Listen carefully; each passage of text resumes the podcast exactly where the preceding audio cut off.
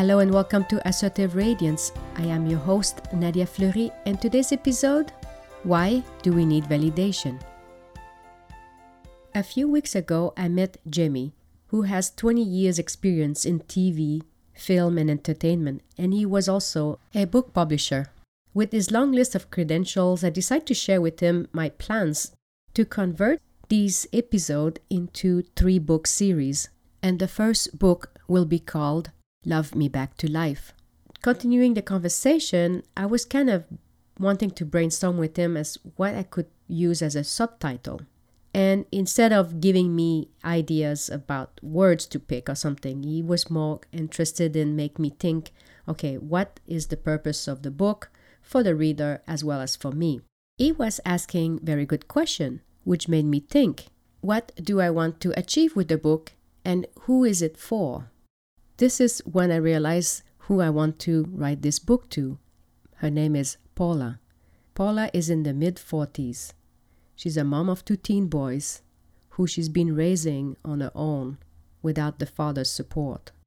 Paula moved to America after her moms and dad passed away, leaving behind eight orphans. She's been financially responsible for her, her children, and her family back home ever since.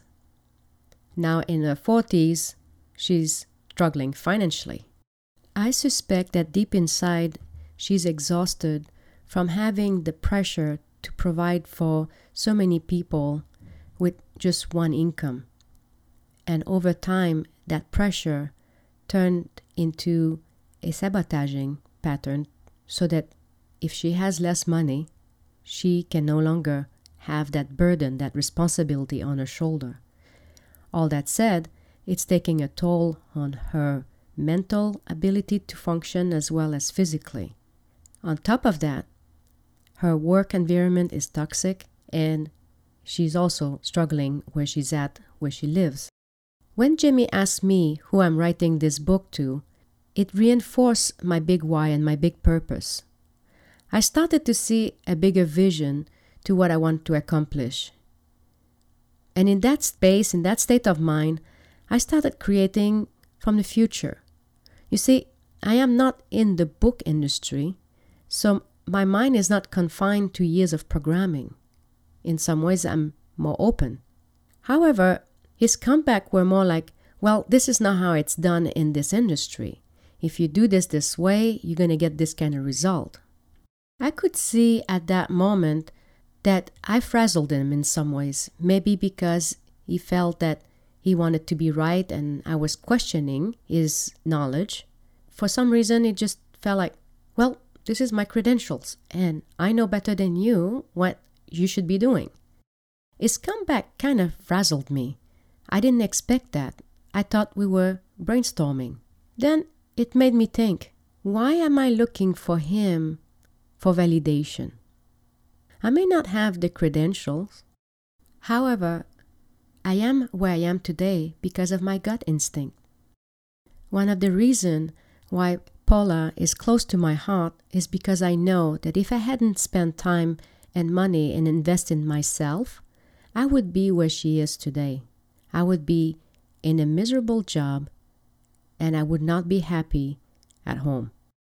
We ask for validation when we are not sure.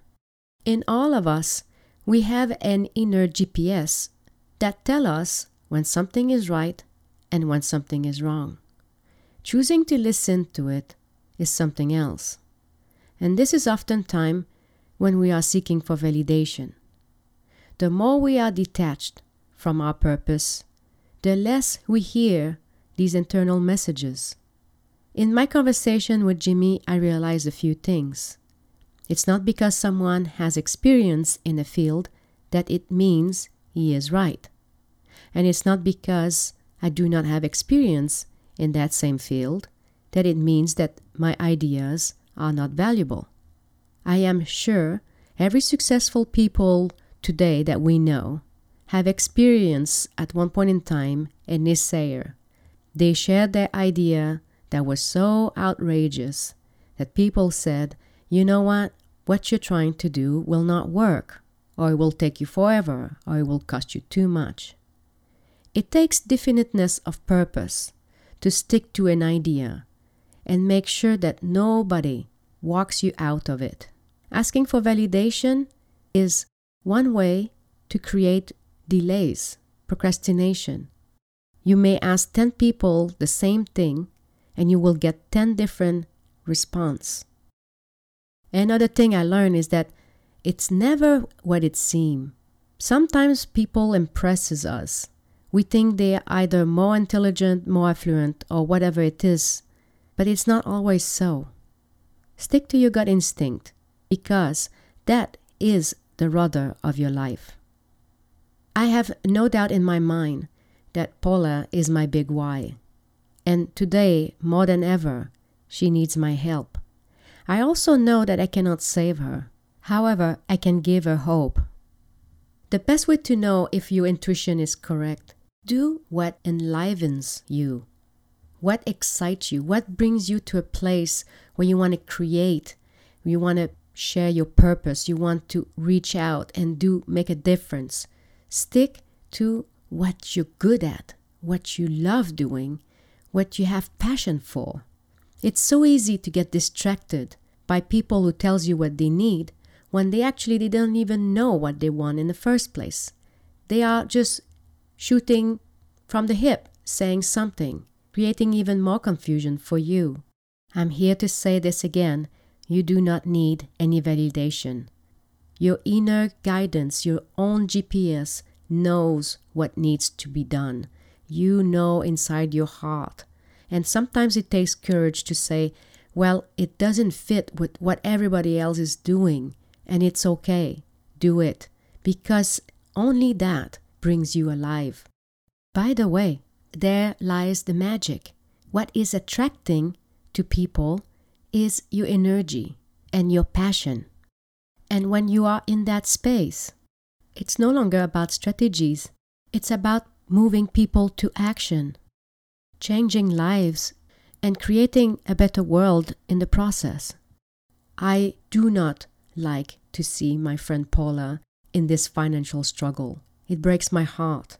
How many women throughout the world today are struggling having to fend for their children with no father in the picture. And their work environment sucks. The problem is that we enduring this because we do not see ourselves being able to do something else. We don't have the security to say, well, I can quit my job now and something better will come tomorrow. We live in fear. This is what needs to be brought up that there are always a better way to achieve something. Oftentimes, people are asking me, Well, I'm looking for more clients. I need more money and more time. I'm telling you, with all the epiphanies I came through in the last couple of months, I learned something really valuable. Money comes when you believe so strongly in your idea and when you are willing to do whatever it takes to share your gift. In that process, you change lives.